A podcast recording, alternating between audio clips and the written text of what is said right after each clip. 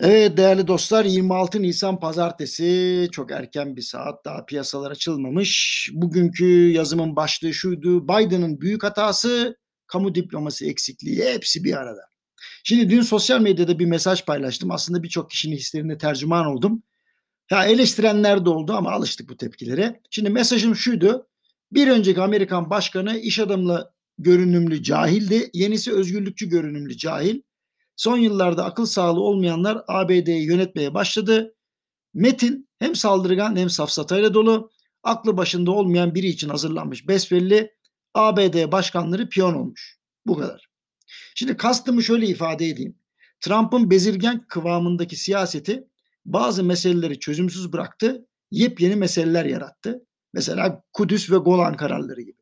Biden ise Afrikalı Amerikalıların haklarından kadın haklarına kadar özgürlükçü bir çizgide siyasetle iktidara geldi. Sonra lobilerinden e, lobilerin sözünden çıkmayacak bir piyon olduğunu da gösterdi maalesef. Seçim kampanyasında unutkanlıklarını hatırlayın. Uçak merdivenlerinde sürekli düşmesi vesaire.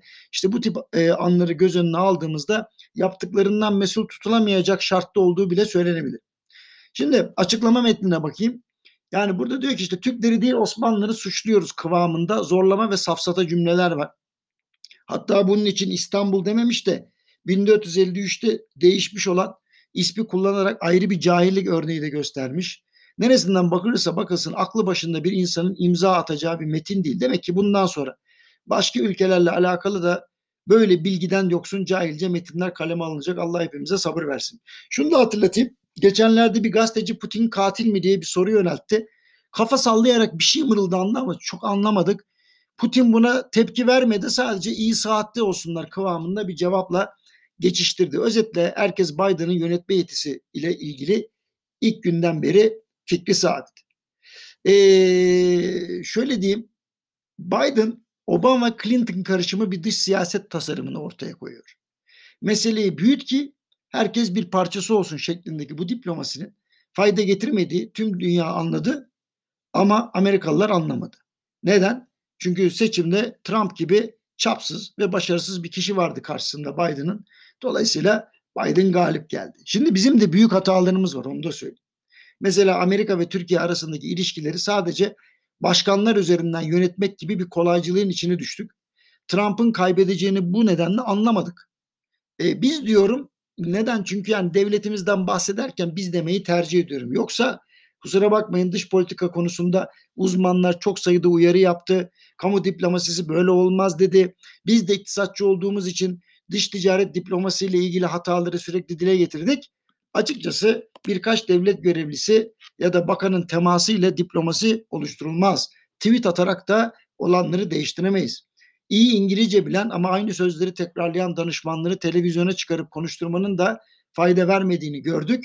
Türkiye'nin ve ABD'nin önünde gelen insanlarını ABD'de kongre, eyalet, meclisleri, sivil toplum kuruluşları, yardım kuruluşları, yerel medya, ticaret ve sanayi örgütleri, sanat ve kültür dünyası ile spor dünyası çerçevesinde kamu diplomasisi için kullanmadıkça ülkemizin kendisini doğru şeklinde anlatılması mümkün değil.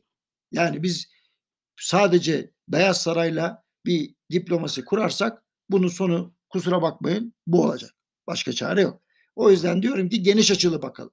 Ülkenin binalarıyla değil de insanlarıyla yükseleceğini anlamamız için bir örnek daha yaşamış olduk. Şimdi bu yazıyı ben piyasalar açılmadan kaleme aldım. Vallahi bugün Allah kolaylık versin. Ee, ben tekrar amatörleri uyarıyorum. Lütfen acil adım atmasınlar. Çok anormal hareketler olabilir. Her anormal yükselişin arkasından biraz düşüş geliyor. Lütfen acele etmesin herkes. Çok teşekkür ediyorum. Kolay gelsin diyorum.